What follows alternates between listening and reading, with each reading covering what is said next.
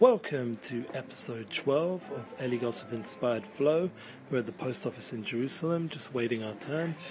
And there's nothing better to do when you're sitting at a post office than share some heartfelt words. I've been feeling very strongly right now. Been making choices in my life of where to work.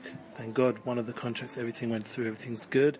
We're going ahead building a new startup business of excitement, happy to help others with that kind of process. That's one of the consultancy things I do. And um, this is actually more on a fixed basis.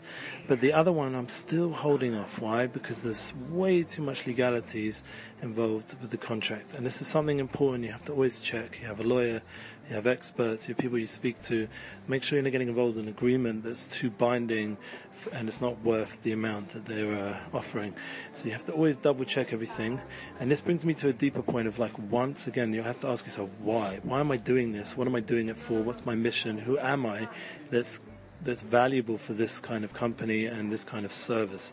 So is something I'm asking myself, and I know that because I'm the kind of person who believes very strongly, and this is my personal way of looking at life, that I've had the opportunity to help numerous people with their growth, with their companies, with their projects, with their personal stories, and I'm happy to do that.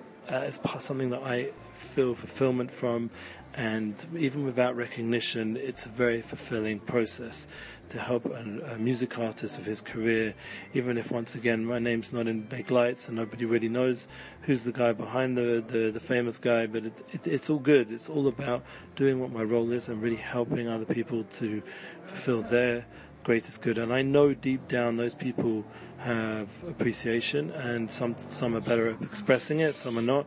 And the key is to not think about it too much. That's why I'm sharing this. Not because I'm thinking about it, because I just want you to understand that that's my mindset and it can be helpful as a way of going ahead with your business, not looking all the time for recognition, but doing what needs to be done.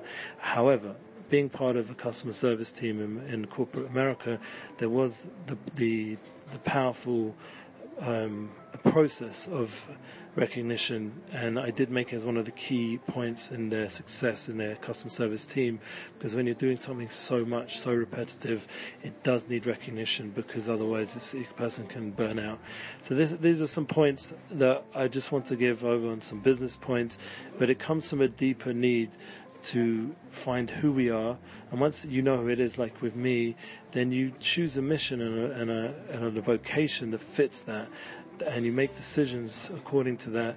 And it will really lead to a much happier way of being. I wish you all success and blessings and I hope this was helpful.